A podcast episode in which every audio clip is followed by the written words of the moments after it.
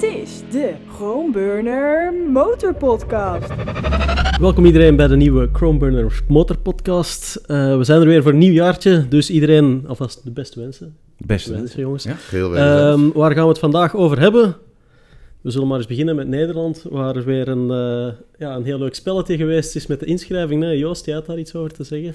ja, ja, ja. dus het is, eh, brand maar los. nou ja, het is, het is, afgelopen jaar was eh, BMW, ehm, bij de afsluiting van het jaar, was BMW voor de dertiende keer was het, het grootste merk. Of in ieder geval het merk met het meeste marktaandeel in Nederland. En nou, dat is op zich is dat een felicitatie waard. Maar ik vind het wel een felicitatie met een, ja, een hele, hele zware bijsmaak, moet ik je Mhm. eerlijk zeggen. Kijk, eh, iedereen wil natuurlijk de grootste zijn. En staat ook heel goed richting de fabrikanten. Of je nou BMW bent of eh, weet ik veel wat voor een Japans merk. In ieder geval, het thuisfront vindt het altijd mooi als in een bepaald land, hoe klein het ook is, als je de grootste bent.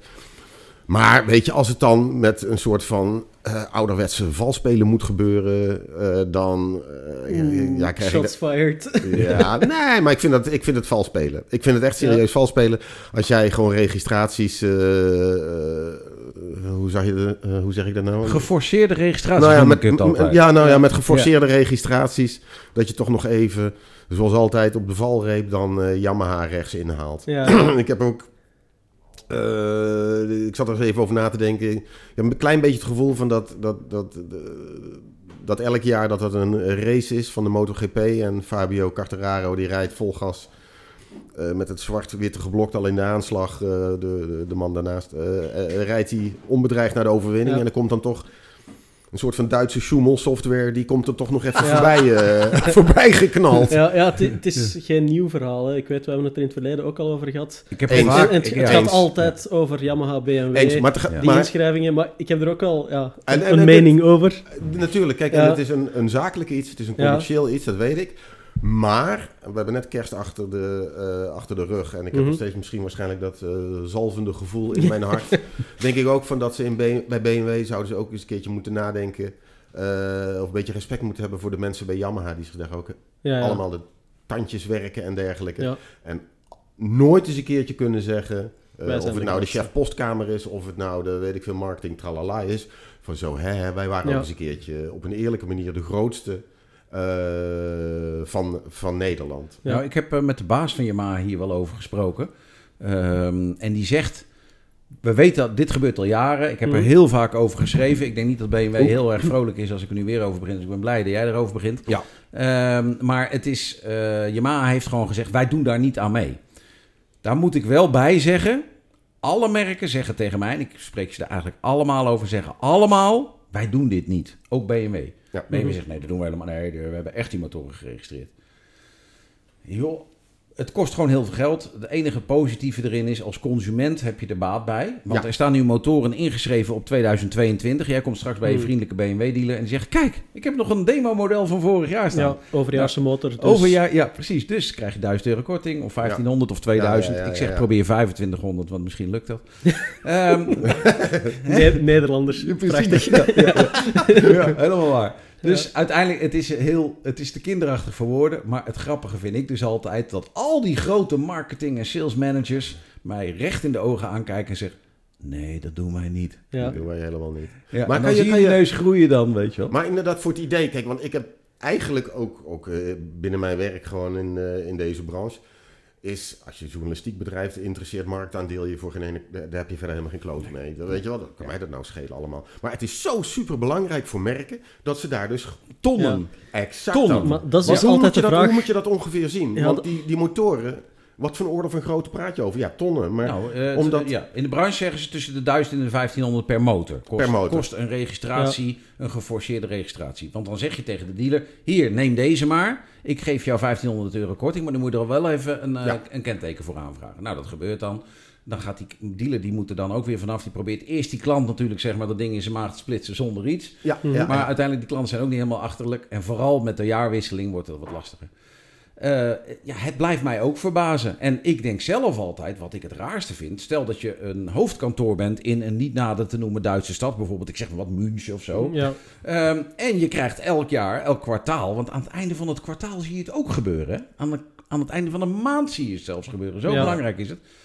Het verbaast mij dat in München, ik noem maar een stad, willekeurige stad genomen, zeg maar wereldwijd.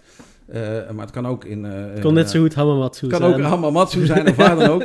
Ehm, dat dat daar geaccepteerd wordt. Want dat zijn hun werknemers. Hun Ja, werknemers maar die tegelijk- doen dit. Ja, dat, dat is hetgeen wat ik er totaal niet aan snap. Hè. Oké, Nee, ik ook niet. waarom willen ze absoluut de grootste zijn? Dat is de vraag die ik mij erbij stel. Oké, als je zegt van we willen marktleider kunnen zijn op het einde van het jaar, dat je daarom zegt we doen die investering. Oké, BMW schrijft aan het einde van het jaar, al zijn het 20.000 motoren die ze extra moeten inschrijven, Ja. dan weten ze van oké, die gaan ons in de showroom stuk voor stuk een korting kosten ten opzichte van particuliere klanten. Ja. Maar ze doen het wel. Die Dat motoren schrijven zijn ja. ingeschreven en ze weten dat ze ze moeten verkopen. Dus vind ik ook wel, oké, ja, dan heb je het recht om te zeggen dat je de grootste bent. Ja, ja, nou, het is Maar ook zo dat die waarom? korting... Waarom? Nou, dat ontgaat volledig. Ja. Moest, moesten we ooit iemand Ja. kunnen uitnodigen hier in de podcast van een merk, eh, de, de Big Kahuna van, eh, van dan, BMW of van Yamaha, deze of alle twee tezamen. Ja, ja, ik zal jullie Maar, zeggen, op deze, eh, ja, op deze I don't get hier, it. Op de, exact deze bank waar we nu zitten, heeft iemand gezeten van Ja, het... wat eh, daar allemaal al is gebeurd, van- dat ja, kunnen we hier in de podcast Ja. niet benoemen. Ja, ja, de ja, puntje, puntje bank wordt het wel genoemd. Nee, ehm, het is... eh, eh, Wie heeft hier gezeten? Vertel. Hier heeft eh, eh, de, grootste, de, de grote man van het grote merk gezeten. Ehm, en die heeft mij gewoon verteld: nee, dat doen wij gewoon niet. Dit is gewoon onze bedrijfsvoering. Daar komt ook wel bij. Een, een deeltje ervan is ook wel zo. Kijk eens, elk merk heeft een bepaalde marge op een motor en wil daar op een gegeven moment wel van af met minder marge. Dus Ja. dan geven ze korting. Mhm. Maar als je een premium merk wil zijn, wil je nooit korting geven op een nieuwe motor. Maar dat kan gewoon niet. Dus wat doe je? Dan kan je bijvoorbeeld dit soort dingen uithalen. Ja. En dan kan je, kan je er, mag je er korting op geven. zelfs. Maar volgens mij is het ook altijd zo, als ik tenminste wel ingelicht was, toen, toen het eh, niet om dit Duitse merk ging, maar over een bepaald eh, Japans merk. Het is ook zo, als zij konden aantonen richting Japan, wij zijn de grootste, dan kwam er een partijtje subsidie, extra Ja. munten. Misschien kwam er krijg je wel een vanuit bonus. Als, als marketingmanager krijg je misschien wel een Krijg je bonus. misschien wel een bonus. Staat het in je contract? Als je marktleider bent, krijg je... Ja, het moet inderdaad zo'n motivatie zijn. Hè. Het moet dat soort motivatie zijn dat je zegt van oké, we geven er 100.000 meer uit of we weten dat we 100.000 gaan incasseren van particuliere Ja. kortingen, maar we krijgen dan wel weer een bonus van... Exact dat. Of je krijgt wel met voorrang bepaalde populaire motoren in plaats van dat je Ja, er twee krijgt en dan moet je tien Ja. ja, En, en daarachter, scooters erbij het nemen. is ook nog zelfs anders, want uiteindelijk is het zelfs zo dat de fabriek wel eens zegt... eh, onze fabriekslijn draait op dit moment modellen X. Nou, modellen X moeten er hard uit. Daar hebben we er iets meer van gedraaid dan normaal. Mhm. Die bellen dan naar land X, eh, of land Y, en die zeggen... joh, land Y, eh, we, gaan, we hebben bedacht dat jullie die dingen maar weg moeten doen. Ja, Eh, hè, die komen naar jullie toe. Ja, eh, wat doen wij er dan mee? Nou, we sturen er ook 100.000 euro bij. En ja. die 100.000 euro, die kunnen jullie dan voor acties inzetten, het dondert niet wat, om die motoren sneller kwijt te raken. Dus er is ook nog een soort van veel groter toneel waar dit soort dingen allemaal op gebeuren. Ja. Ehm, wat ik wel heel erg lollig vind, in België is eh, recent Honda marktleider geworden. Ik dacht net te zeggen, ik ben hier eventjes eh, nog eens aan het opzoeken. In België hebben we hetzelfde spelletje Exact dat gaande is. Ja. Honda die daar aan het einde van het jaar in december nog even Ja, alle dealerships vol hallucinante touwt aantallen. met Ja. motorfietsen en daarmee, ja, ironisch genoeg, dan BMW voorbij gaat. Ja. Dus ja, het is ook zo'n haasje over Ja. wie wint er iets bij. Ja. Nou ja, uiteindelijk is het, het lollige eraan, vind, het allerlolligste vind ik, iedereen zegt het is niet relevant. Elk merk, het is totaal onbelangrijk, vooral het merk wat niet gewonnen heeft, Maar zegt het dat gebeurt wel. altijd. Ja. Maar het gebeurt wel. Ik weet, in Nederland natuurlijk hebben we eh, eh, een, een marketing salesman die bij andere merken gewerkt heeft. En die daar marktleider geworden is. Nou, dat zijn Mhm. dingen die kan je gewoon op je palmarès zetten. Ja, ja, ja. En daarvan, ja. ik hoop eigenlijk stiekem dat de man nog een keer marktleider wordt Ja. eh, in Nederland. Want dan heb je bij drie verschillende Japanse merken ben je marktleider geweest. Dat zijn dingen, ja, daar kan je... Staat je- mooi op je cv. In het bejaardenhuis kan je jezelf daar nog te stoer over Ja. doen, weet je. Dat zijn echt wel dingen. Ja, misschien even om het lijstje compleet te maken. In België de top 3 podiumetje dan. Dat is dus eh, Honda staat op nummer 1, want ja, vals spelen om het maar zo te benoemen. Eh, de nummer 2, dat is dan BMW geworden. Mhm. Die zijn ja, traditioneel marktleider in, marktleider in België. Eh, nummer 3 is Yamaha. Dus ik Ja. vermoed dat de top 3 in Nederland zit. Eh, zit Honda er ook nog bij? Of, want is, Honda is in Nederland echt wel ja, een BMW, stuk Yamaha. minder vertegenwoordigd. Hè? BMW, Kawasaki. Yamaha, Kawasaki. Ja. Dat Ah, is eh, Kawasaki dat is drie. Ja. Ja. En Ja. ehm, eh, modellen vind ik... Dat, we zouden niet te veel over cijfers gaan, maar deze Ja, nee, doe. In Nederland modellen. Ja. Het best verkochte model is de BMW R1250 GS en de Adventure. Die worden tegenwoordig samengeteld. Mhm. En dan heb je het wel over een aantal hoor. 844 van die dat dingen. is echt... Dat, 844. ja, En- want, en zo- want de, de tweede populairste model, dat is misschien iets van 450 of zo. Nou, eh, dat is dus inderdaad zo. Eh dat tweede is model. Z900 of zo, ja, denk ik. Kawasaki Z900. Eh, 518 stuks. Maar dan Ja. is dus dat een GS, wat toch een redelijk prijzige motor Ja. is, en nog niet eens over de accessoires, Ja. die dan zo... Wat, Ja, ik snap het ook niet. Weet je, ik heb ook eh, in cijfers zitten kijken. En om wat aan te geven, ik geloof dat een Multistrada, de, de, de, de dikke Multistrada, die, V4, ja. die verkoopt geloof ik vier keer zoveel als de 950. Wat toch ook een Ja. Mhm. zeer leuke motor is. Maar Ja. het zit allemaal, en de 1290 KTM, die verkopen allemaal. Ja. Oké, nummer twee dus. dure motoren. Kawasaki Z900 nummer 3 is een opvallende, vooral voor Nederland. De Vespa GTS 300 motorscooter. Ja. En in de top 10 staat nog een motorscooter, namelijk op pla- plaats Voor die 10. Vespa heb ik misschien wel een verklaring, want daar is natuurlijk een nieuw model van gekomen vorig jaar. Dus misschien als ze gewoon nog even hebben gezegd, oké, alle Ja. oude stok, bam, Ja. Ja, maar moeten we nu Ze vanaf. zijn ook wel heel populair. Hier zie je Ja. ze op straat iedereen ermee. En op 10 dus de Yamaha T-Max. Dat is ook een Ja, eh, ja, maxi scooter. Ja. En nog even het lijstje af. Ehm, Yamaha MT-07 op 5. Yamaha MT-09 op 6. ja. BMW R1250 RT op 7. Dat is heel opvallend en was de afgelopen jaren absoluut niet zo. Ik denk dat dat vooral te maken heeft Politie met de politie. Ja. Ehm, daarover gesproken. In de toekomst gaat daar ook nog de Marechaussee bij komen. Alleen die tellen niet, want die hebben militaire kentekens. Oké, Ehm, ah, natuurlijk. Ja, maar ja, die- dat gaat op een dag gebeuren, want Yamaha is gestopt met de FJR 1300. En Ja, de politie, eh, er is nog maar één keuze. En er is wel een tender zit eraan te komen, heb ik al begrepen. En, maar ja, we weten van tevoren, eh, dat wordt één motor. Ja. Dat wordt de BMW R, R, R, eh, t- eh, R1250 RT. Want dat is de enige motor die geschikt is als politiemotor. Ja. ja. Oké, lijstje af. Ehm, Nou, eh, ik zag wel een kleine, ten, wil ik het even noemen. ja, graag. Dus dat wij altijd eh, denken dat de retro's in Nederland dat het eh, niet werkt. Ik Ja. zag tot mijn grote plezier dat de, de verkoper van de Z900 RS dat die verdubbeld is in Nederland. Terecht, maar dat is dan van weinig naar iets meer, daar ben ik bang. Nou, ik geloof iets van 45 naar 90 of zo. En dan denk ik, Ja. En dan denk ik, ja, goed, Ja, ik, ik vond het ook Ja. wel leuk dat je er net even eh, voorafgaand aan de podcast eh, de supersports erbij haalde met acht verkochte Fireblades Acht in Fireblades Nederland. en Hoe zeven dan? ZX-10's geloof ik. Ja. eh, ja. Zeven ZX-10's. Ja. Ah.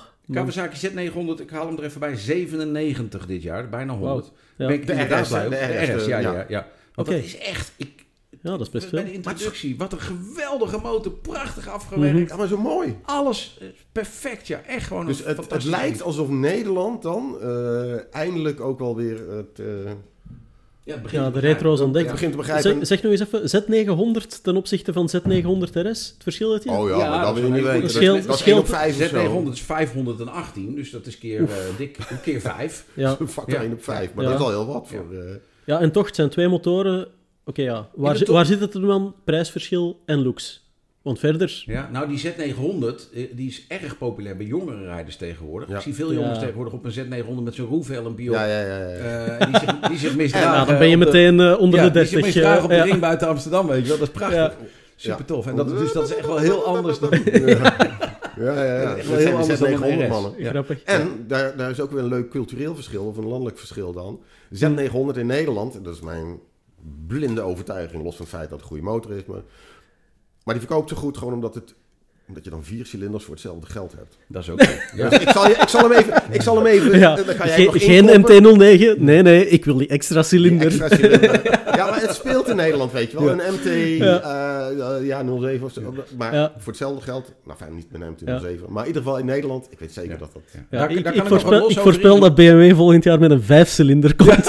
Nou, dan winnen ze dat En die marktleiderschap. vijfde zo. cilinder is dan uitschakelbaar. Want ik zag laatst een pa- patentje van Honda voorbij komen. Oh ja. Die dreigen al jaren met een V4 natuurlijk. En elke Ja. keer komt dat kleren ding gewoon maar niet. Ja. Ehm, en die komen met een V4 met een uitschakelbare cilinder voor de zuinigheid. Gaan we het straks nog even over heeft, hebben. Ben nog niet helemaal klaar. Eh, als Ja, ik nog even... eh, ja, ja, precies. Maar goed. Ehm, Kawasaki Versys 1000, Suzuki V-Strom 650.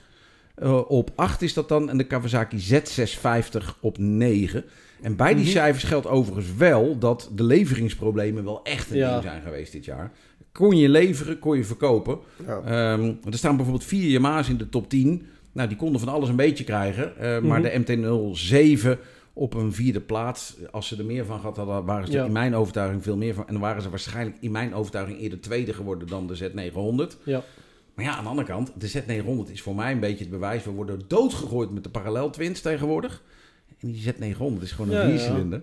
Het is, het is een beetje de oude GSXR 750. Die Ja, bleef, ja, ondanks alle nieuwe Ja. ontwikkelingen, bleef die maar verkopen. Ja, ja, ja. En dat is de Z900 eigenlijk ook. Ja, en de V-stroms. Ik bedoel, V-strom 650. V-strom ook, man. Staat Ja, dat is steeds in de top ongelooflijk, 10. Ja, Die motor, ik denk dat je in België moet je echt al bij de oldtimer dealer gaan zoeken. ja. En in Nederland blijft dat gewoon Ik hou hard goed vast voor die verkopen. 800. Ik hoop dat we er binnenkort op gaan rijden. Dat die Ja. eh, een beetje vlot komt. Ja, Ja, Eh, dat we naar de introductie gaan. Hallo, luisteren jullie mee? Niemand Ja, BV. ja, luister.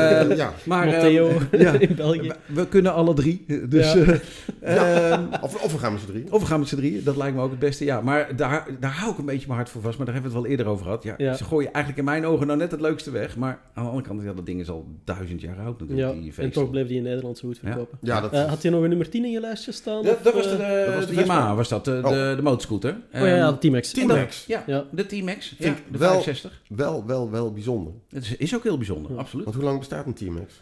25 jaar? 1998. 20 jaar volgens mij. 20 jaar dacht ik. 1998 is 25 jaar. 98? Nee, toen kwam de R1 kwam in 98. Dat is 2002. volgens mij. Ja. In mijn ogen, eh, Ja, ik ik, dacht zou dat het die moeten 20 weten, want ik heb vorig jaar met eh, het nieuwe model gereden. En daar waren ze aan het pronken met het feit dat de nieuwe ook beschikbaar is.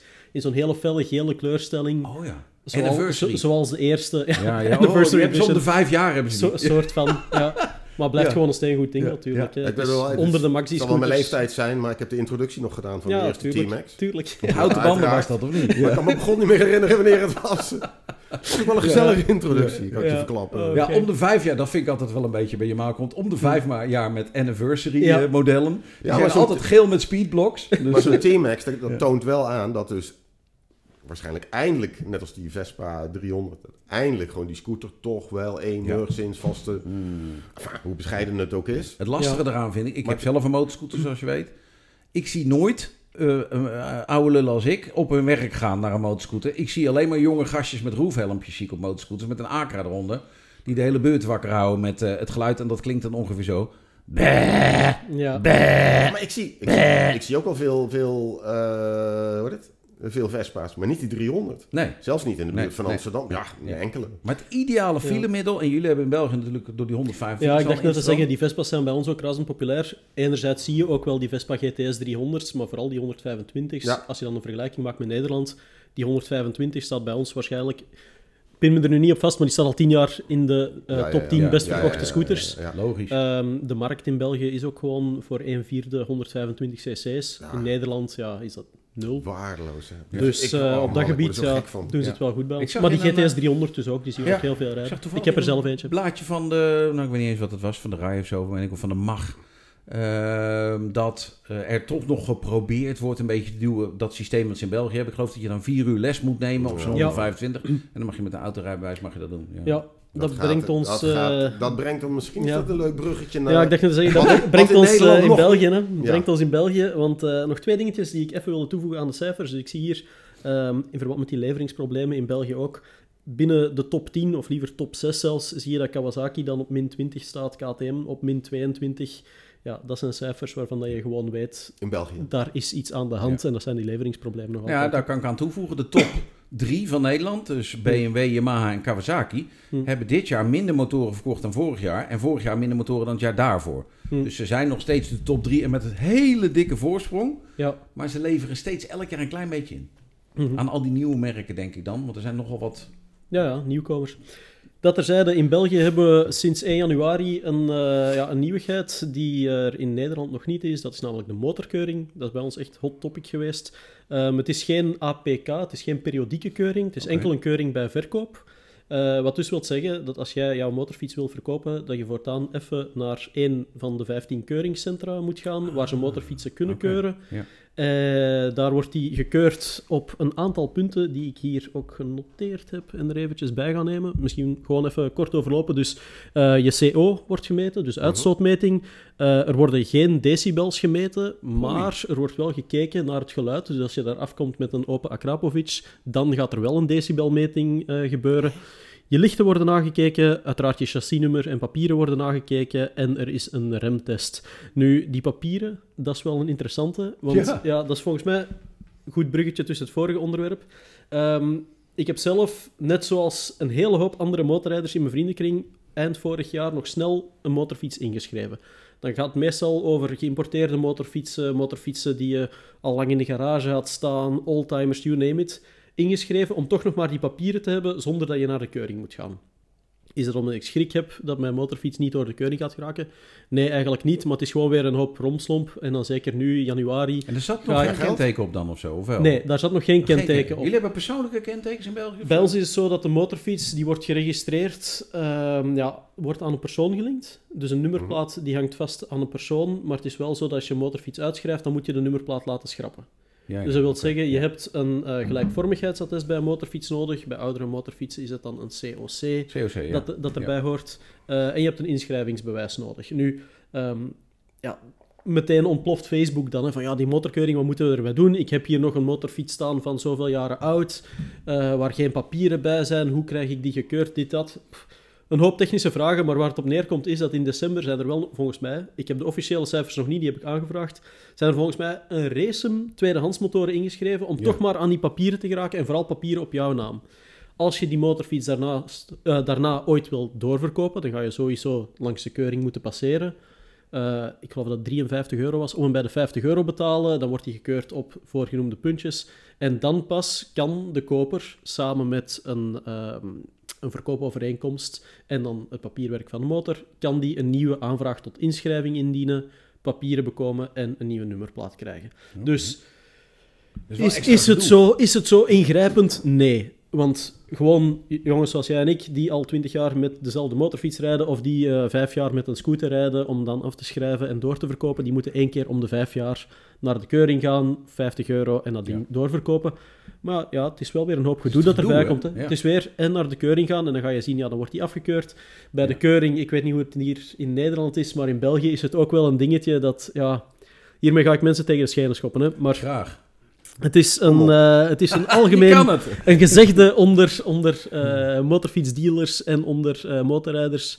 Ja, en bij auto's net hetzelfde. Als je mechanieker bent en je bent ni- niet goed genoeg om als zelfstandige te starten, niet goed genoeg om bij een garagebedrijf te beginnen, en eigenlijk niet goed genoeg, ja, dan word je dus keurmeester. hè.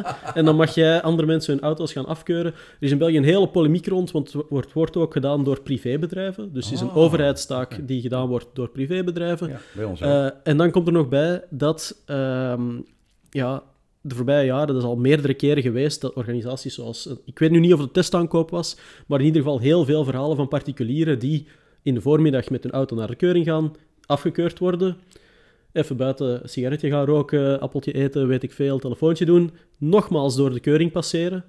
Ja, en die geraken er gewoon door met exact dezelfde auto, Ah, geen problemen ja, meer. Dus ja, die keuring, daar is heel veel kritiek op. Langs de ene kant ja, snap ik ook wel dat het een functie heeft. Je wil... In, in Nederland hoor ik dat over de APK nooit meer eigenlijk. Nee? Nee, absoluut niet. Klagen over de keuring. In het begin was dat heel erg. Nee, nee, Ja. nee, Ik hoor daar niemand meer over. Nee. Echt in het begin. Nee.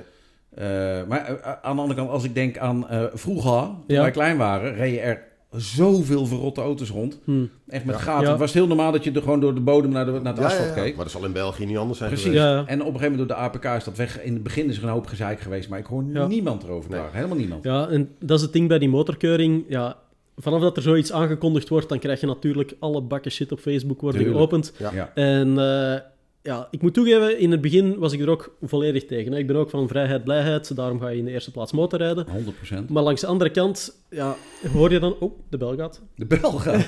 Moet je even gaan open doen? ik ga even open doen. Ja, Ja, doe nou, gerust. Oké, dan zullen we hier maar meteen door. een pauze doen. ah nee, kijk, ik ga gewoon door. Ja, gewoon door.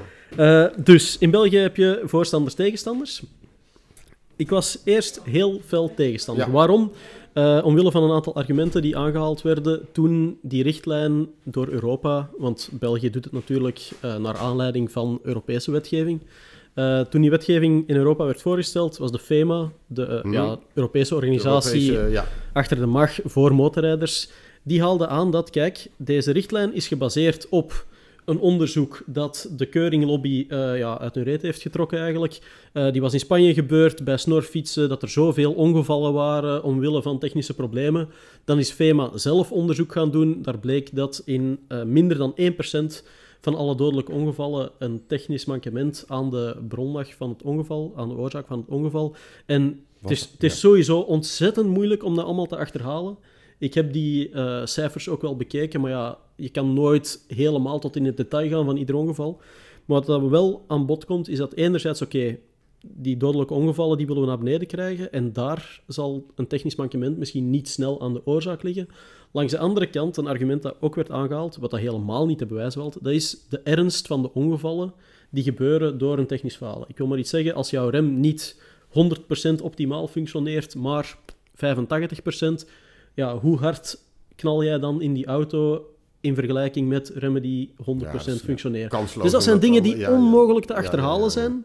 Maar ik geloof wel, als ik dan afga op ja, getuigenissen van dealers, van mensen die zelf motoronderhoud doen, et cetera, Ja, dat dit ergens wel een goede zaak gaat zijn. Want natuurlijk, er wordt een hoop shit verkocht online. Hè. Als je Ja. kijkt op tweedehands op een marktplaats, zal dat niet anders zijn. Als je ziet welke motoren er verkocht worden met In mijn ogen is het zelfs weer een beetje erger geworden sinds de Chinese host van een jaar of tien geleden, tussen Mhm. tien en vijf jaar geleden. Toen kwam er opeens extreem veel rotzooi gewoon op een kenteken. Mhm. Nou, als je ze nu dan dat soort dingen nog rond ziet rijden, eh, Ja. hè, dat, dat, er zijn best wel veel. En net wat jij zegt is in mijn ogen ook helemaal waar. Ik, ik ben ook vrijheid, blijheid, motorrijden, zo weinig mogelijk regels. Aan de andere kant, als je vraagt in welke willekeurige motordealer dan ook in de werkplaats Ja, naar hun tien gruwelijkste motorverhalen qua onderhoud. ja. Nou, die gasten, gasten hebben allemaal op hun telefoon dingen zien. Ja, ja, waarbij ja, je denkt, ja, ja. dit bestaat niet. ja, ik Ja. denk Dit als je gewoon bestaat vraagt niet. naar de ergste Ja. dingen van afgelopen week, dat je al dingen tegenkomt waarvan dat je zegt ja, ja, ja, ja, ja. Daar Vraag zou een ik- monteur zou ik naar nooit zijn meer telefoon, naar zijn foto's en zeg, joh, En, en ze laten altijd tandwielen zien die Ja. helemaal perfect Ja. rond Ja. zijn. Ja, en ja, al dat- ja. Banden tot op het karkas ja, dat soort dingen. toestanden. Dat soort dingen. Dus ik, heb altijd Ja. gedacht van, nou wat de FEMA riep, ja, eh, hartstikke leuk, maar eh, eigenlijk wat iedereen roept is een beetje onzin. Ehm, maar het enige wat ik Ja. dan echt een beetje aan zou kunnen houden is eh, dat er eh, ja, nogal wat van dit soort telefoons zijn met dit soort foto's erin. Waarbij Ja. ik denk, nou als je dat bij elkaar optelt, heb je toch al gauw over honderden, misschien Mhm. wel duizenden motoren Ja. waarmee echt Maar- gekke gered. Maar, maar, maar dat- wel even het volgende. eh, als je dan, hoe ga je daarmee om met specials? Ja, dat is omgebouwde lastig. Ja, ook al. Ja. Kijk, als je een, dat, een, dat zijn inderdaad... met een lange achtervork, in feite daar hoef je daar al niet eens mee mee Nee, maar eigenlijk kan dat ook helemaal niet een Hayabusa met een lange achtervork. En al die specials kunnen niet, want een kentekenbewijs is heel duidelijk. Dat is afgegeven voor die Ja. motor. Ja. En wat doen we dan allemaal? Dan zagen we de voorpoten door, doen er twee verwarmingsbuizen tussen. En we denken dat we Captain America zijn. Ja. Maar eh, dat kan natuurlijk helemaal niet. En dat gebeurt wel. En dan is het ook vaak zo, dus dat je bij het eerste toebrandje breekt, dan breekt dat ding ook nog gewoon even Ja, dwars ja, Ja, ja, ja. Eh, dus Ja. ik... eh, Het is, het is gewoon een heel moeilijk onderwerp. Hè. En zeker als die keuring dan effectief erdoor komt. Nu zit een keuring bij verkoop. ja. Eh, Hetgene wat Dat ik me er dan altijd... trouwens. Ik zou eens in, de, in het jaar, eens in de drie jaar, eens in de vijf jaar veel handiger vinden. Dan elke keer dat die verkoop dat die lastiger wordt. Maar dat is misschien... eh, volgens mij is het nu al praktisch onhaalbaar. Want dat is dan ook een dingetje. Eh, dus eh GOCA, de organisatie achter de keuringen in België, achter Mhm. de Vereniging van Privébedrijven, die eh, schatten dan dat er in het eerste jaar een 30.000 motorfietskeuringen zouden zijn. Eh, als ik dan even ga zien naar de tweedehandsverkoop van vorig jaar, dan ging dat over 80.000 motorfietsen. Oh. Dus we gaan, we gaan sowieso al met een probleem zitten, want het is enkel op afspraak. Dus mensen moeten die afspraken maken om te keuren. En volgens mij gaat er een punt komen waarop ze inzien van oké, ja, kijk, eh, dit kunnen we niet aan, er, er geraken er niet genoeg gekeurd, er gaan wachtrijen komen. Hoe wil, je dat, hoe wil je dat in Nederland doen met personeelstekort? Dat gaat helemaal niet. Dat, dat soort dingen. Dus Er volgens mij... personeel voor. Ja, Gaat dan er houdt sowieso- Dan, houdt dan de verkoop tegen. Want je mag hem niet verkopen dus in België. begrijp Ja, nee, nee, je kan hem niet inschrijven. Ja. Je mag hem verkopen. Oh, dat wel. Oké. Je mag hem verkopen, net Ja. zoals je nu ook een auto ongekeurd kan verkopen. Maar ja, dat zal ongetwijfeld zijn En invloed wie hebben moet op de keuren? De verkoopprijs. verkoper of de koper? Eh, normaal gesproken is het de persoon die de motorfiets verkoopt, die moet keuren. Dus jij Oké. wilt een gekeurde motorfiets kunnen aanbieden. Ja. Nee, sorry, ik zeg het verkeerd.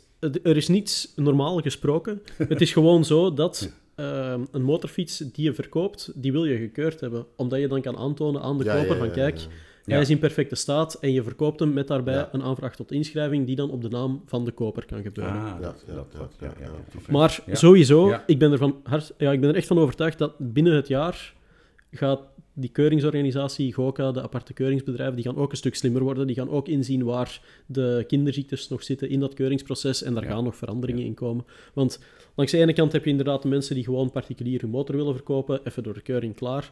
Langs de andere kant heb je professionelen die een zaak hebben met 500 motoren in stok staan die iedere week nieuw binnenkrijgen en willen Ja. verkopen. Die motorfietsen binnenkrijgen met papieren die op een andere naam staan, die uit het buitenland komen. Hey, die keuringsstations Alle, alle uitzonderingen die gaan daar samenkomen. Dus volgens mij gaan we binnen een jaar echt wel een revised Ja, maar- maar eh, editie maar krijgen van de keuringshandboek. Over personeel, want ik bedoel, dat is in België natuurlijk net zo erg als in Nederland, eh, Ja. neem ik aan. Als jij een motorfiets verkoopt, dan, dan, schiet als, jij, als jij op, het ja. wil keuren en je bent pas over twee maanden, drie maanden aan de beurt. Maar dat en gaat dat Ja. is iets, dat is een Dat los zijn dus bedrijf. ja. Dat is niet bij... Want Het- het gaat- het gaat meestal APK over bij een. Bij een autodealer ook mogelijk, zeg maar. De autodealer die die verkoopt, kan hem ook gekeurd hebben. Dat zijn in België echt aparte gespecialiseerde keuringsbedrijven Ah, ja, die, die verenigd zijn onder de organisatie GOCA. Ja. En het is uiteraard wel een overheidsopdracht die ze krijgen, maar dat zijn ja, grote ketens. Hè. Je hebt een keten die, ik zeg maar iets. West-Vlaanderen, Oost-Vlaanderen doet. Je hebt een keten in Antwerpen en een keten in Limburg. Dan spreek ik over Vlaanderen. Eh, in Wallonië en in Brussel zijn er nog aparte keuringen.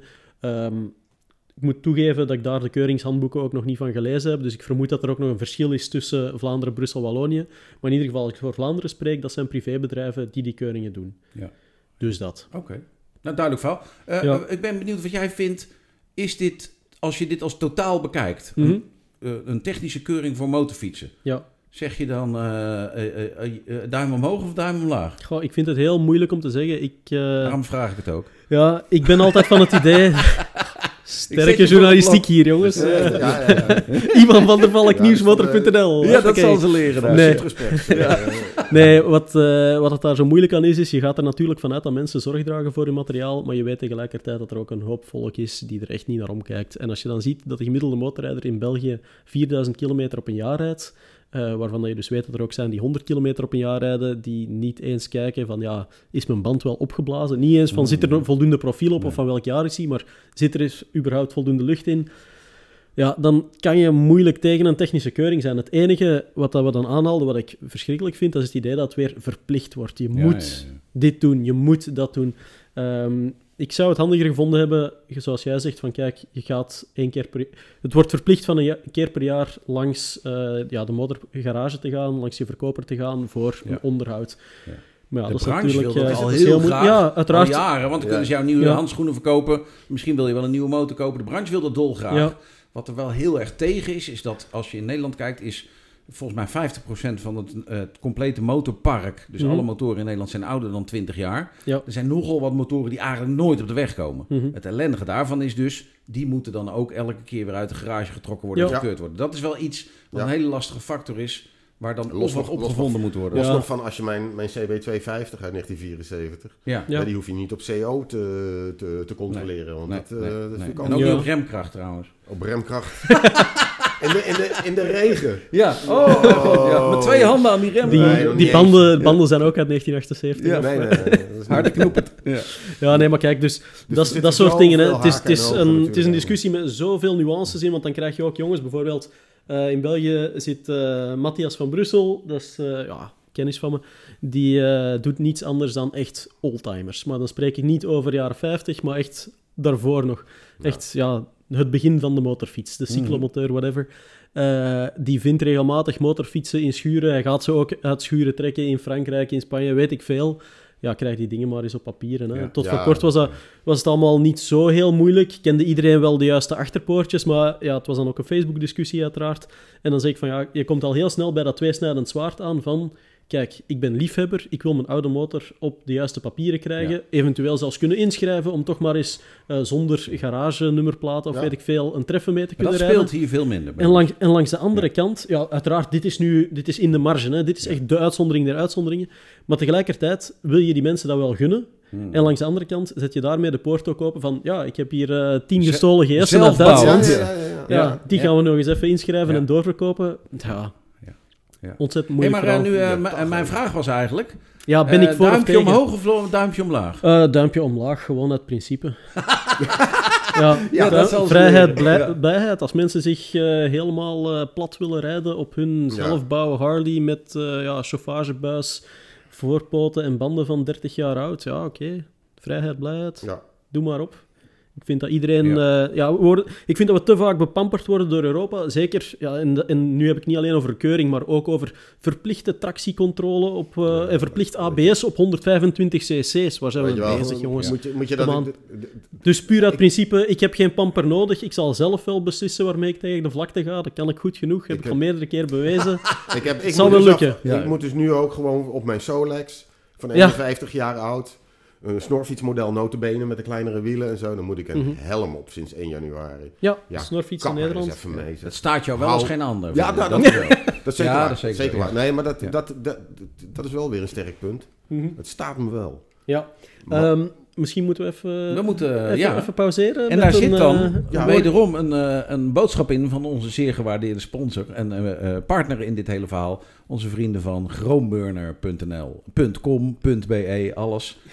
Eh, Komt-ie aan. Prachtig. Bij Chromeburner vind je alles op het gebied van motorgear. We hebben het grootste aanbod motorkleding van de Benelux tegen de scherpste prijzen. Met meer dan 100 merken is er altijd wel eentje die past. Dus kom snel langs of bestel via onze webshop. Je vindt ons langs de A59 bij Nieuwkuik of natuurlijk via chromeburner.nl. Chromeburner Motorgear. Fun starts here. Dus het spook van de APK in België is het er nog niet helemaal. Want het is... Ja, maar eh, zou nu het is niet na de, na de ding nog weer doorgaan over de APK, zeg maar? Nu zou ik gewoon een nieuwe Trust me. nemen. Oh, di- dit, eh, oh dit is dat wel- wil ik horen. Het spook Ja. van de APK in België is het er nog niet helemaal. Het is geen periodieke keuring. Het is een keuring bij verkoop. Maar het is wel duidelijk dat die er ooit gaat komen.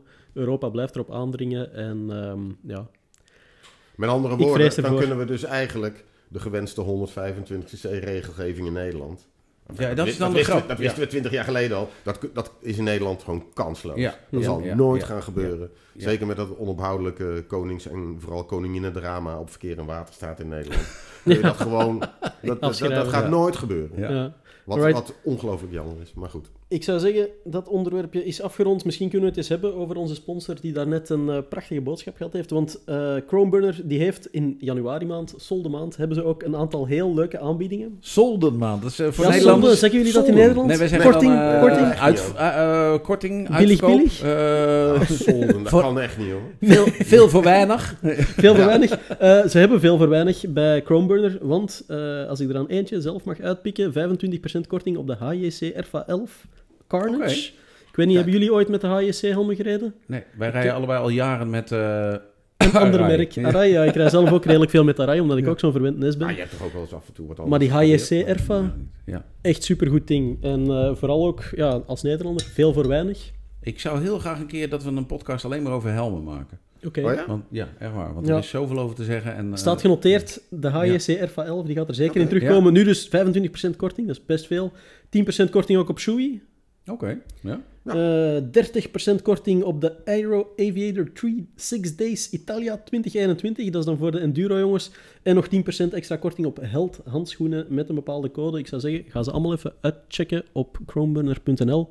Ehm, het is meestal met codes. De kortingen zijn ook niet lang geldig. Dus eh, profiteer ervan als je nog nieuwigheden Over nodig hebt. heb jij wel eens wat eh, van held gehad? Ik heb eh, setje, hand- één setje handschoenen van Ik heb één Maar setje handschoenen, Ja. die zijn misschien 15 jaar oud. Ja.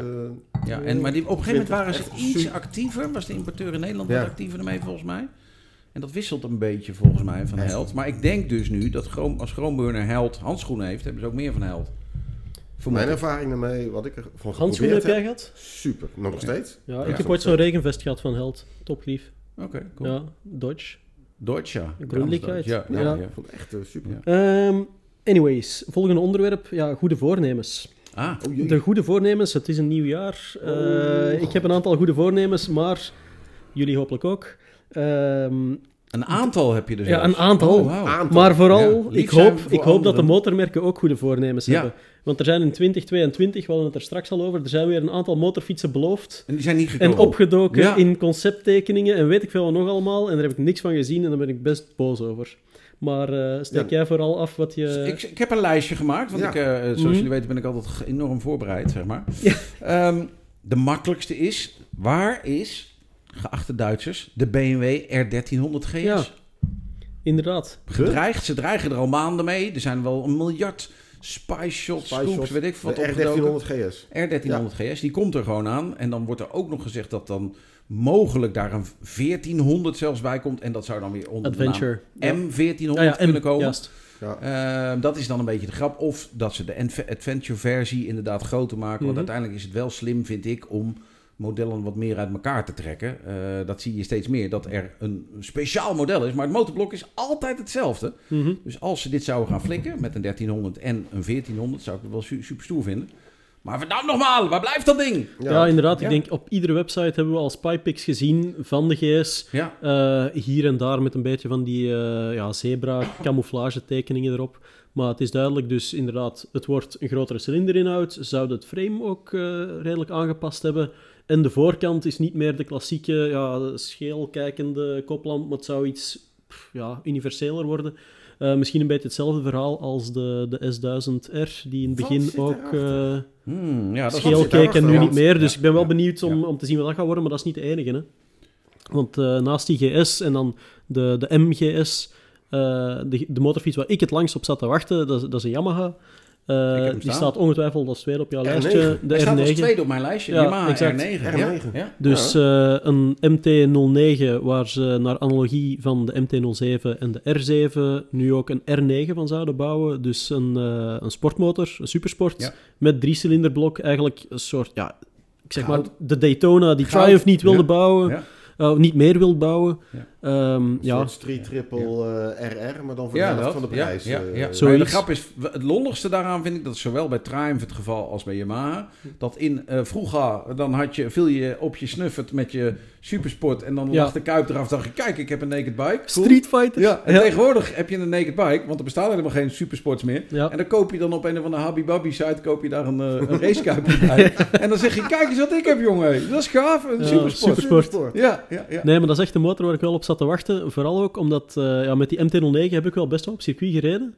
En Dat is ja, een gaaf ding ervoor. Het is, het is een supercool Ja, ding, maar op circuit viel die mij eigenlijk tegen. Ja, Omdat je daar heel snel, zelfs met de SP, ja, de limieten gaat, eh, gaat vinden van veren, remmen, et cetera. Tuurlijk, logisch. Maar het is ook niet zo overdreven. Dus je kan er volgens mij met relatief weinig moeite een hele goede supersport van maken. leuk natuurlijk. de R7 En die al was, R7 was het mooiste voorbeeld, inderdaad. Ja, En die Precies, R7 Cup komt. Dan Ja. ik, daar hebben we het de vorige keer ruim over gehad. Dus luister Ja. dat even terug als je geïnteresseerd bent. Ik heb op de kalender moeten constateren dat het zeer waarschijnlijk is dat ik eh, maar drie van de zes eh, evenementen kan. Dus dit jaar gaat het hem dan niet worden. Dus Ja. eh, heeft u een invaller nodig? Bel me. Ja, kijk. Ehm, dan heb ik de volgende. Kawasaki. Jullie dreigen al heel lang met eh, de ZX25R in Mhm. Indonesië. Super gaaf ding. Draait 17.000 toeren. Nou wordt er voor dit jaar al, eh, nou ook al 100 keer eh, gedreigd met een Kawasaki ZX4R. 400. Ja. ZX4R. Viercilindertje. Dus niet weer zo'n parallel twin frikandel, Ja. maar een viercilindertje die heel veel toeren draait. Super sportachtig fietsje. Ja, maar dat gaat er niet naar Europa komen. Die ik ZX25 is niet gekomen, maar die ZX4 zeggen ze dan van. Een 400 dus. Een 400? Ja, Ja, van 400. 400 Ja, ja, cc, ja. vier cilinder. Ja, Eigenlijk een ZXR 400 van vroeger, maar Ja. dan...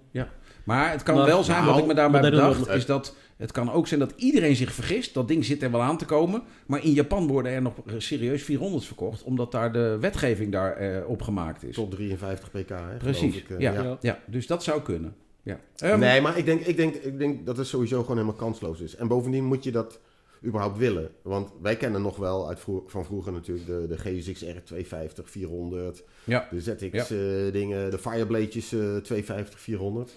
En dat waren allemaal dingen die hadden allemaal waanzinnig mooie aluminium frame techniek en dergelijke. Ja. En dan zou je nu een afgeleide krijgen. ja, dan wordt het net een stalen ja. buisframe, Ja. weet je wel. Ik, ik heb er ook ja. mijn bedenkingen bij, puur en alleen omdat er, ja, er is geen raceklasse waar dat ding in zou passen. Die is er niet. Maar die ZX25R is er dus al. Hè? Ja, ja, wordt- Ja, ja, bedoel, ja. Dat, is, dat is geen parallel Dus dat is ook een viercilinder. Enerzijds, raceklasse is er niet. Anderzijds, volgens mij weten de merken het zelf ook al niet meer met eh, zowel de Europese als Amerikaanse Nee, dat is emissienormen. waar, dat is lastig. Want om zo'n viercilindertje, ja, Ja. dan zou die ook al een shiftcam moeten hebben. Of, Ja, want de ZX6R wordt gewoon nog verkocht wereldwijd, hè? de supersport. maar niet alleen niet in maar Europa. Niet in Europa, ja, exact. Dus, en dat, dat wordt steeds Oh. ingewikkelder. Ja. Dus dat- KL R650. Kan, ja, verdomd. Ja, altijd in de, de Ja. Kawasaki Offroad. Nog Ja. altijd in de Ja. top 10 in Amerika. En of top model 5 dit jaar, hè? ik. Weer een nieuw 650. model. Ja? Ja. Jaar na jaar na jaar. Hoe moeilijk is het om daar Ja, en, 5 en voor te vooral, krijgen? om, om daar nu even op verder te gaan, de vraag die ik niks. mij dan stel is, je hebt eh, van de Chinese motor, heb je die Vogue eh, DSX Ja. 650, Ja. Ja. wat eigenlijk ook gewoon een 6,5 1-cilinder Funduro BMW eh Rotax Alles. blok is. Ja.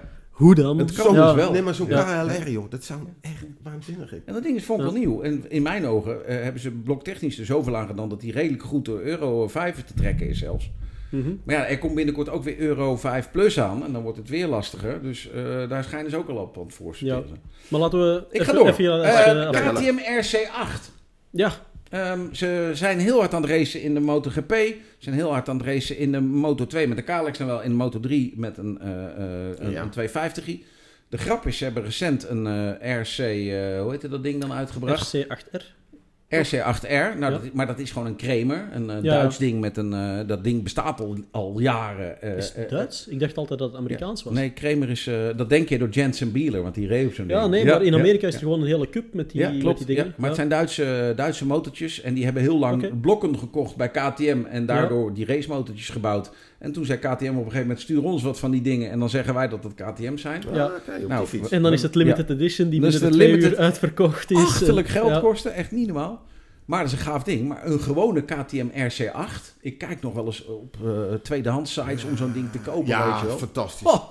Oh ja, de vorige, de, Ja. de oude RC8. Ja. Ja. Ja, oké. Oh, Ja, zo'n ja, witte. ja. Oh, Ja. oh, Ja, oh. ja. Oké, ehm, Maar dat gaat niet gebeuren. ik heb er nog eentje en dat wordt al jaren gedreigd door Honda met zeg maar even voor het gemak een Fireblade V4. Oh, Ja. God, hou op. Ehm, ik heb denk ik wel 100, te- nee dat is overdreven, Eh 50 tekeningen, eh, foto's, patentaanvragen, allerlei onzin over de eh, supersportieve V4 die er zou komen. Ja. Ik weet wel dat ze een x aantal jaren geleden op de EICMA, toen hadden ze nog steeds weer niks. Ze Ja. hadden al heel lang geroepen dat het ding kwam. Toen hadden ze alleen een motorblok en een tekeningetje en weet ik veel wat. Ja, toen maar- dachten we, nou komt hij. En toen kwamen ze het jaar daarna met die frikandel, die eh, VFR 1200 meen ik geloof ik. Oké, ja. Ehm, dus wat er nog, een, een viercilinder, 1000 cc. Alle VFR Nee, rijders nee. meteen Ja. Ja, op boos. hun tenen Ja, maar dat zijn getrapt. niet zoveel. Die, die mogen, we, nee. mogen mailen naar Iwan at uh, podcastmotor.nl. VFR 1200 rijders zijn er niet veel in Nederland. Nee, nee, nee. Eh, Dat is de beste motor ooit gebouwd. Ja, ja, ja, ja. ja, Nee, ja. maar over de, Nee, het- het- ja. er was zelfs ook sprake, gewoon als je zeker MCN uit die tijd moest geloven, Ja. dan was het natuurlijk een V5. Het was net Ja. zo'n ding als Ja. die RC 21.1 of 211, wordt dan ook gezegd Ja. van, eh, van eh, Marquez. Ja, Honda komt met een V5. eh, Ja, ja, ja, voor de straat, ja, doei. Ja. Niet. De laatste. Oh ja. Eh, geachte heren Suzuki, die Recursion, hè? Waar blijft die dan? Ja, die Recursion. Ja, Ja, Ja. dat is de GSX-8, GSX-8S, hè. maar Nee, ja. ge- soort van, Ja, maar dan nee. zonder turbo. Nee joh, dat lijkt helemaal niet op Nee, elkaar, hoor. nee, Nee, nee, nee, Jawel, nee. jawel. Het is, het is Ja? een soort, Daar, nee, heb nee, ik, daar heb ik net iets meer een soort- research naar gedaan, maar zeg gerust eh, is jouw een mening die ik dan het is dadelijk een omver kan blazen. Triumph Speed Triple RR. maar Ja. dan toen met een staande twin, Ja, en een nee, turbo. 500, 580 cc met een compressortje erop. Oh, een compressor was het. Ik dacht een turbo. Ja, ja, ja. ja, ja, of turbo. ja. Het was ja, een turbo. een van de twee, ja. Het was een turbo, Toch een maar het was ook een parallel twin, zoals nu in de GSX-8S, met 72, 270 graden eh krukas. Ik- Dus eigenlijk heeft Suzuki die research van de Recursion gebruikt en is het motorblok van zowel de DL800 die eraan zit te komen, als eh, de nieuwe GSX-8S. Ik hoop dat je die, ongelijk die hebt. is gebaseerd daarop. Nee, ik heb de afmetingen van het blok ook nagekeken. Dat Weet is je echt... waarom ik hoop dat je ongelijk hebt? Ja, zeg Want dan, eh, dat hebben we veel vaker gezien bij heel veel motormerken. Dan komen Ja. ze echt met een, met een, met een eh, prototype Hm. pure porno. Ja. Ja, Die. Recursion ook, 700 was dat.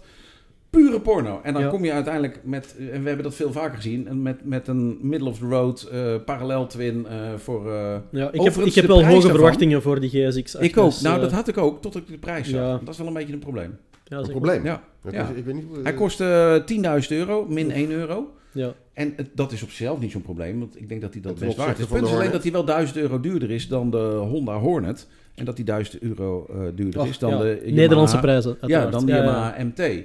Dus daar zit het probleem volgens mij. En Ja. dan hoorde ik wel dat de Duke KTM, die is nog weer duurder. Ja.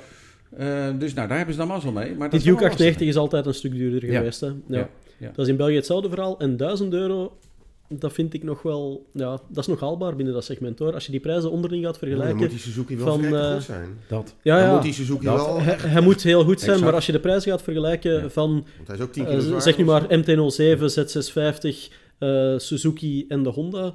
Ja, Ja, als die je, Honda als je gewoon... een klap boven. Ja, hoor. ja, die Honda die is heel goedkoop geprijsd, ziet- dat ja, absoluut. Maar als je gewoon gaat kijken naar de prijzen van een aantal optietjes, en ik noem dan maar eh, korte nummerplaathouder, ledpinkertjes, et cetera, of dingen die er al op zitten, Ja. ja, dan scheelt het snel toch redelijk veel. En voldoende volgens mij om de gap eh, dicht te rijden. Dus ik ben heel benieuwd. je, hebt, je, ziet de verkoop, je ziet de verkoopgetallen gewoon in Nederland. en Nederland is dan toch wel echt rete conservatief natuurlijk. Met een ZZ50 die er nog Ja. op staat. Ja. Ja. Ja. Met 67 pk waarvan je denkt... Nou, Hebben jullie nog een SV650? eh, Nee, SV hebben we niet meer volgens Ah, die mij. is, Nee. eh, ertussenuit. Ik kan wel even zoeken in het lijstje, maar ik dacht dat we hem niet meer hadden. Jawel, die bestaat nog. Hij- Wordt hij nog verkocht? Ja. Ik ben ooit bij de introductie weet- geweest, bij de herintroductie. Ben Ja, ik was bij. Ja. bij. Non Ja. de pier, wat hebben we toen zitten knallen, zeg. Ja. Het verbaasde mij altijd in vergelijkingstesten, zelfs met een geüpdate Z650, zelfs met een geüpdate MT-07, hoe goed dat die SV650 het altijd nog deed. Vond ik altijd wel, Ongelooflijk. eh, wel grappig. Eh, Ja hoor, daar is die Suzuki en nog niet eens slecht verkocht ook, joh. Er Nee. zijn er Nee. gewoon 212 van verkocht nog. 212. En daar staat hij gewoon eh 10, 11, 12, 13, 14, 15 in de top 15. ja, ik kan je zo al vertellen, Wauw. hij gaat volgens mij door heel weinig eh, magazines en journalisten meegenomen worden in die vergelijkingstest om Suzuki een pleziertje te doen. Maar als je nu eens niet de bovenkant van de middenklasse met een, eh, een KTM 890R, et cetera, erbij neemt, maar je neemt even de onderkant er nog eens bij, de, Ja, de, de oldschool bakken, die SV, sowieso, ja, qua, Ik vind zalige qua fiets. bang, Zalig, bang per buck Ja. ga, ga je heel maar goed daarom maak ik me ook zorgen dat ze nu met die, eh, met die eh, GSX S8S Ja. zijn gekomen. Omdat Mhm. ik eigenlijk dacht, nou die heeft dan weer niet dat V20'tje. Als ze nou een 800 Nou ja, V20 eh, hebben nou gemaakt denk je van de V-strom natuurlijk. eh, Ja. Met Ja. een parallel twin. Ja, Ja, cool. maar toch, om nog even terug te komen op dat motorblok, dat vind ik wel een interessante, want het is dus effectief, er is heel veel techniek van de recursion hergebruikt om mee te nemen in het nieuwe motorblok Ik hoop zo dat je geen gelijk voor de deel. Jawel, en, maar die en, recursion- en, en nee. dat is, trouwens een techniek, was 580 cc. dat is trouwens een techniek, Oh. Ja. Oh. Ja, die recursion dan is het de boring die hetzelfde, nee wacht, het is eh, de, recursion de slag die hetzelfde was en de 589 boring die vergroot Je is. hebt nou je kop in de strop gestoken, Nee, nee, nee. Arno Jasper. Het zeker. Ik zal het terug voor je opzoeken, ik heb de documenten Oké, naast cool. gehad. keer Ze-. Ja, Ze keer. liggen, ze liggen heel dicht bij elkaar. En, want het deed me meteen terugdenken aan eh, een ander gevalletje waar dat ik dan nog al eens gezien had. Dat was met dat nieuwe Harley-Davidson motorblok. De naam ontglipt me nu. Maar van hun... eh, Revolution Max? de Revolution Max. Yeah, baby. Ja, dus dat motorblok, dat is eigenlijk ook... Nu moet ik op mijn woorden letten, maar volgens mij was het ook het blok van de V-Rod die eh, qua afmetingen exact overeenkwam met de Revolution Max. Waar ongetwijfeld intern wel een aantal updates zijn geweest, maar waar je ook zag van, kijk, die ingenieurs, die hebben wel heel goed gekeken.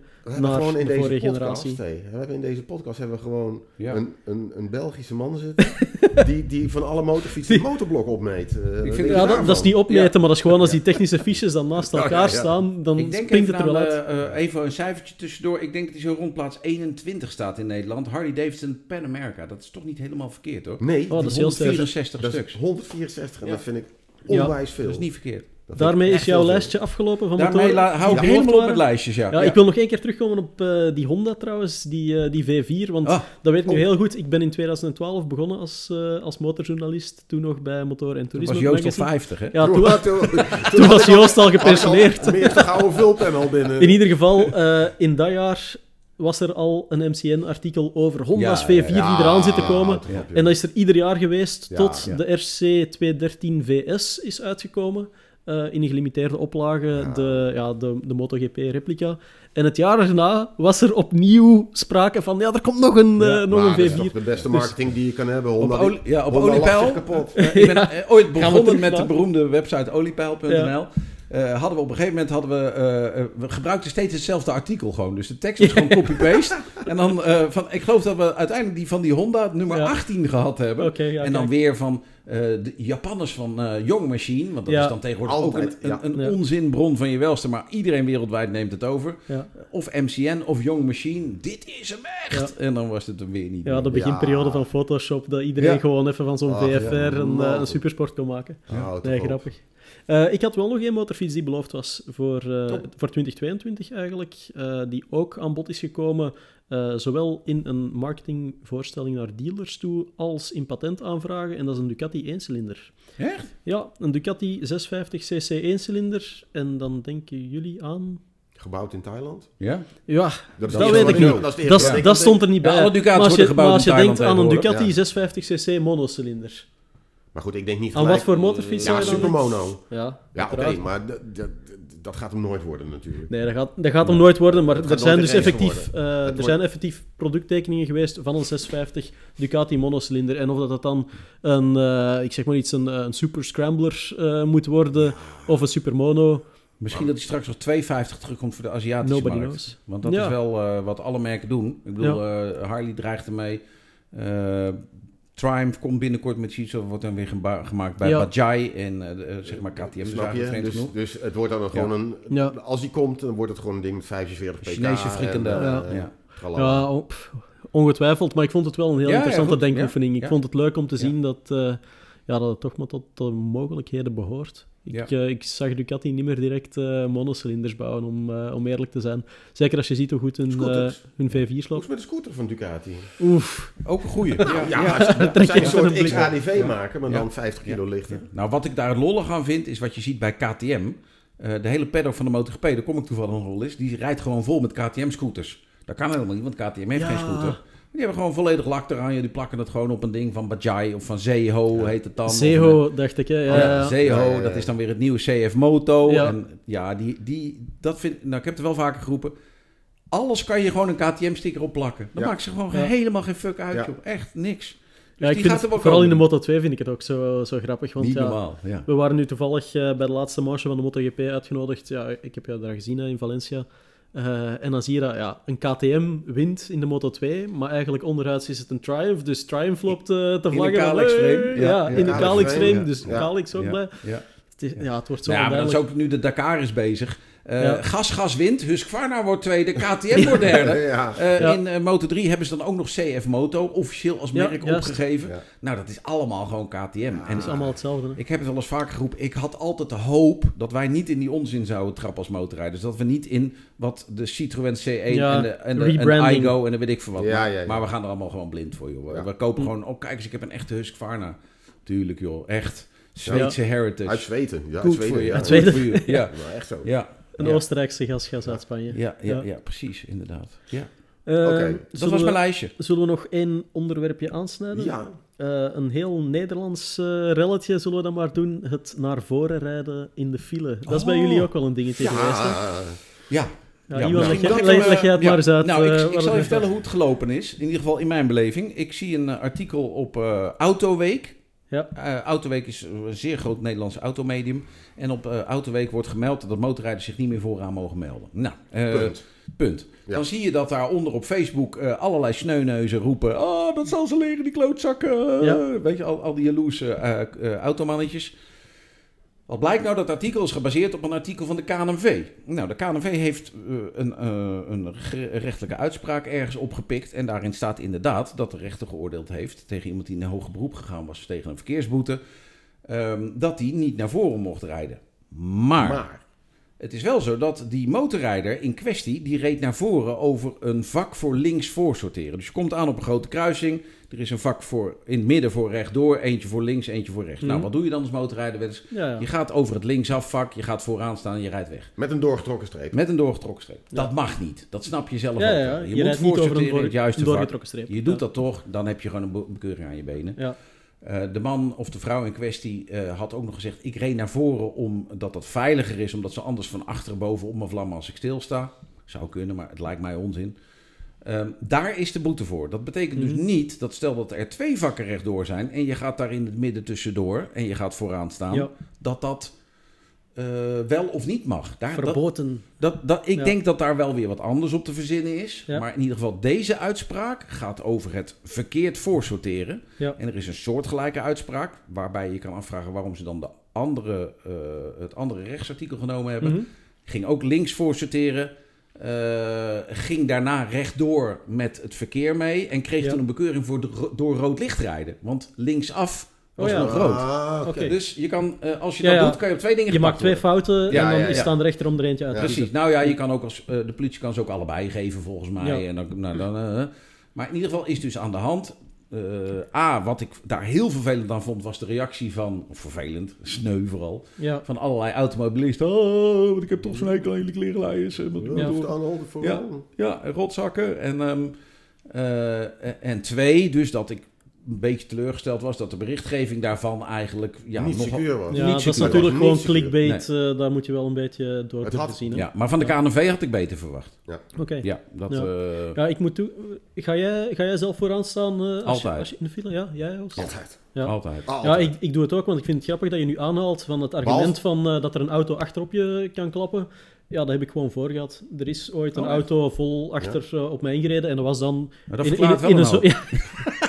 Soms maak ik het je ook gewoon te gemakkelijk. ja, ja, ja, nee, eh, het was tegen 50 per uur. Maar als jij dus stilstaat en er komt een auto aanrijden tegen 50 per uur, dan kan ik je verzekeren dat is een Oh, serieuze dat klapper. wel, ja. ja. En eh, het grappige was... Maar is die kans groter op een motor dan in een auto in jouw beleving? Dat zou Als je als niet- auto aangesloten had in, in Daar ben ik, rijtje. ja, pff, dat is moeilijk om te zeggen. Hè. Daar zou je onderzoek naar moeten doen. Maar sowieso, je bent als motorfiets kleiner, dus je zichtbaarheid Dat is normaal Ja, gesproken ook ja. kleiner Ja, het. je eh, staat dan in, tegen- in het verkeer. Maar ja, je staat, je Je staat, staat stil. al eigenlijk al, het is maar een paar meter. In feite sta je tegen, bijna tegen een eh, voorgaande auto. Ja, en dat is het dingetje. Dus toen het bij mij gebeurd is, stond ik ook gewoon vooraan de lichten, maar er stond niemand achter mij. Sindsdien, en dat is een tip die ik ook graag meegeef aan iedere motorrijder, kijk in je spiegels als je stilstaat aan de lichten, want er kan dus altijd een maloot komen die net aan zijn radio of met zijn telefoon bezig is en die gewoon doorknalt. Dus hoe het bij mij gebeurd is, is heel eenvoudig. Ik stond te wachten aan de lichten. Het licht springt op groen. Ik geef gas en op dat moment knalt die auto vol achter mij in. Dus ik was er me niet van bewust dat dat gebeurde. Ik dacht van ja, mijn scooter is hier gewoon ontploft. Zat dan nog mijn, ja, mijn vriendin die zat achterop, dus wij vliegen, wij vliegen alle twee door de lucht. Het eerste wat ik kan denken is van shit, mijn vriendin die zit achterop, die ligt hier eh, dadelijk onder de auto. Gelukkig stond die auto, een eh, Citroën C1, stond heel snel stil. En eh, ik hoorde mijn vriendin meteen roepen in het, eh, in het mooie Belgisch van... Zet jij zot? wat, wat zoveel betekent als ja, ben ben je helemaal gek? Oh, prachtig. Eh, en dan is die kerel uitgestapt, heeft zich verontschuldigd. Dat was trouwens dus me gebeurd met een Vespa 2,5. Die achterkant van die Vespa, ja, de nummerplaat was zo'n beetje geplooid en, en de achterkant was er onge- onderin geklapt. Het er niet met 50 En- km per uur dan? Ja, ja, met 50 per uur, want die is onder ons door weggeschoten. Had je al dus een die beetje snelheid of zo? Nee, een klein beetje? Of zo? zou, zou kunnen. Ik, draaide, Ja. ik weet, ik draaide net mijn gas open eh, op het moment dat het groen werd. En toen boef, was het net alsof Ja. die ontplofte. Ik stond zeker niet op mijn remmen, dat weet ik wel. Dus die scooter is onder ons doorgeklapperd. En die Citroën, die voorkant, jongen, echt, dat was gewoon één kreukelzone. Ik denk Ja. dat het motorblok ook gewoon een stukje naar achteren verschoven. Ik weet niet hoe het allemaal net gegaan is. Ik heb alleen nog foto's van de Vespa achteraf. En daarop dacht ik van, oké, ja, dit valt precies nog mee.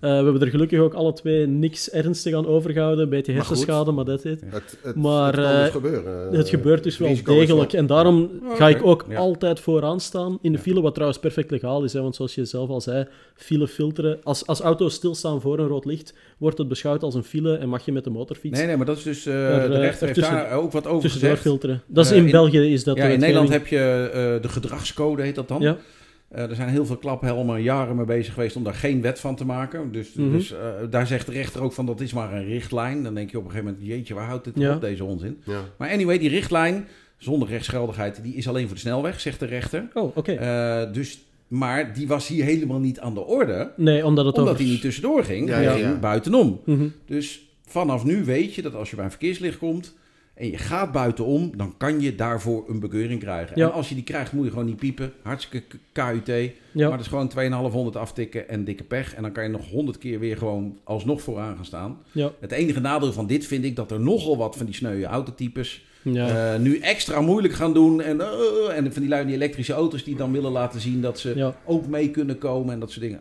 Allemaal hartstikke goed. Ja, ik denk Ehm, dat iedereen die ooit omvergereden is geweest aan een licht, weet ook wel dat hij gewoon, ja, ik rij zelf ook over een voorsorteervak, zal ik nog altijd vooraan Ja, staan, ook. omdat het Ja, me meer, het is me meer, mijn gezondheid is me meer waard. Ja, maar het gaat Ja, mij om mensen- gezondheid. Want ik heb niet dezelfde ervaring als jij. Maar ik denk, Ja. waarom zou ik achteraan gaan staan? Ik kan gewoon voren. eh, eh, Dat is volgens mij... Uiteindelijk wordt daardoor de rij aan auto's ook minder. Ook want ik neem ruimte in die anders niet benut wordt. Ja, ik- ik- Dus ehm, dit dit is al jaren in Amerika is dit al een punt. Hè? Ja, Weet ja, je wel? Van, Ja. eh, Filtering, ja. Filtering, dat Ja. is al lane, jaren. lane splitting. Maar goed, ik heb ook- ja, ja, Ik bedoel, voor je volksgezondheid is het op een ander vlak ook bij. Want ik weet nog wel dat ik binnendoor in Lyon, daar bij de tunnel gestaan heb. Oh, de 39, tunnel, ja. de beruchte tunnel, 39 graden. Hmm. Eh, open dak open in de auto was het dan 39 graden. En stond een, rechts van mij stond een Duitse motorrijder in zwart leer En keurig te wachten in de file. Ja, Ja. tot die omviel. Ja. Ja, tot die omviel bijna. Ja, Ja, ongelooflijk. ja. Oh, in Frankrijk is er ook gedoe over geweest, herinner ik me overigens. Over tussen de file doorgaan. Ik weet niet, eigenlijk Nee, Niet ja. meer Dat is, eh, vooral op eh, de periferiek van Ja, Parijs is dat een issue ja. geweest, Ja, waar dat ja. de politie op de duur echt met, eh, met motorfietsen zelf tussen de file door ging staan, wachten tot er een rij motorfietsen en scooters achter hun eh, verzamelde en dan iedereen op de bon gooide. Ja. Dus dat is, echt, eh, dat is echt een tijd een ding Overigens kan ik nog wel een geheel eh, belangloze tip erin gooien. Als je tussen de file doorrijdt in Nederland, eh, Hm. dan, nou daar is die gedragscode over, dat is eigenlijk net een beetje te vaag. Stel dat je nou toch gedoe krijgt met de politie, ik heb dat zelf al eens een keer gehad. Ehm, je mag in Nederland niet rechts inhalen officieel. Mhm. Maar er zijn twee uitzonderingen. Eén is rechts van de blokmarkering, dus dat is in een uit- of een invoegvak. Mhm. Tweede is in file. File staat niet omschreven in de wegenverkeerswetgeving. Mhm. Dus je kan al heel snel zeggen, als er zachtjes gereden wordt, dat je dus, en dat is dan in mijn ogen file, je rijdt zachter omdat het zo druk is, dan mag je al wel rechts inhalen. Hm. Ik heb één keer daar een discussie over gehad met een politieagent en die heeft Ja. uiteindelijk me toch nog de bekeuring gegeven. En uiteindelijk heb ik die laten, Terecht. laten voorkomen en heb Omdat ik, je hem eh, voor zijn kop sloeg. en heb ik het gewoon gewonnen. Nee, ik sla geen- zeker geen politieagenten voor de kop, absoluut niet. Ehm, nee, eh, ik heb hem voor laten komen en het gewonnen. Want rechts inhalen en uiteindelijk... eh, Ja. eh, volgens mij kan je daar een end mee komen. Oké, maar dan krijg je het volgende punt. Want je mag dan weer niet rechts inhalen met meer dan 15 kilometer snelheidsverschil. Ja, dat staat nergens in. Rechts Dat inhalen mag. Dat was er op een gegeven moment Nee, dat is in, dat is in dat- de, in de eh, gedragscode. Dus als je Oh, tussen de de file doorgaat, Ja, de file mag er niet meer dan 15 kilometer verschil zitten. Mhm. Dat is waar. Ja. Ehm, maar je mag rechts inhalen, is iets totaal anders. Ja. Dus dat is de grap. Op het moment dat je, stel dat de politie, eh, eh, of dat, dat je het moeilijk krijgt met dat je tussen de file door aan het rijden was, Hm. dan zou ik altijd overschakelen eh, naar, nee, ik was rechts aan het inhalen in de file. Dat mag namelijk wel. Ja, dat is in België ook een dingetje. En dat is zelfs eh, een tijd een manier geweest om, ik weet zelfs niet of het nu nog gebeurt, maar om aan snelheidsovertredingen te ontkomen. Als je bijvoorbeeld een zone hebt, gelijk nu, eh, ja, ik ben van Antwerpen, de ring van Antwerpen, heel eh, ja, gekend punt, is de brug van Merksem, waar je tegenwoordig een snelheidsbeperking hebt tot 70 per uur. Voorheen was het 100 per uur, nu is het 70 per uur omwille van wegenwerken.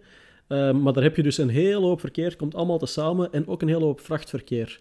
Moest jij daar dan toch geflitst worden tegen, laat ons zeggen, 90 per uur, wat de gemiddelde snelheid is die vrachtwagenchauffeurs proberen aan te houden op de ring van Antwerpen, dan kan je, heb ik me laten vertellen door een goede vriend voor de rechtbank, erop beroepen dat jij tussen de vrachtwagens aan het rijden was en dat het onveilig zou zijn om te vertragen, omdat die vrachtwagen achter je wel je 90 succes. per uur Ja. eh, Tenzij je een Nederlands Nee, kenteken hebt. Precies. Ja, tenzij je een- Nederlander bent, dan word je gewoon stand PD tegen de muur ja, maar dan gezet. zit die vrachtwagen ook gewoon drie centimeter achter je, als je een Nederlands kenteken hebt op de Antwerpse ring. Ja. Ja, ja, Oh, terecht ook. Oké, ehm, volgens mij zitten we aan de tijd. Ja. Ja, hebben we weer goed gedaan. Hè. Ik denk eh, dat we Chromeburner nog even moeten bedanken Ja. Ja. voor En ik, eh, ehm, deze eh, podcast. u kunt gaan proberen, ik ga proberen het snel voor elkaar te krijgen, om te mailen naar motorpodcast.nieuwsmotor.nl. Kijk eens aan. Want stel dat u nou denkt, oh, en vooral, ik weet zeker over dat rechts inhalen en over wat Ja, jij zegt. ja, ja, dat er gaan heleboel allerlei bullshit mensen dingen over vinden en sturen en weet ik veel wat.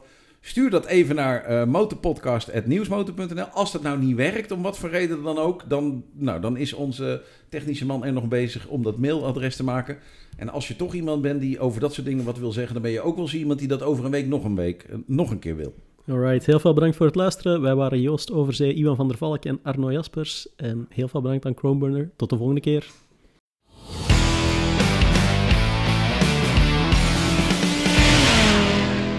Dit was de Groenburner Motorpodcast.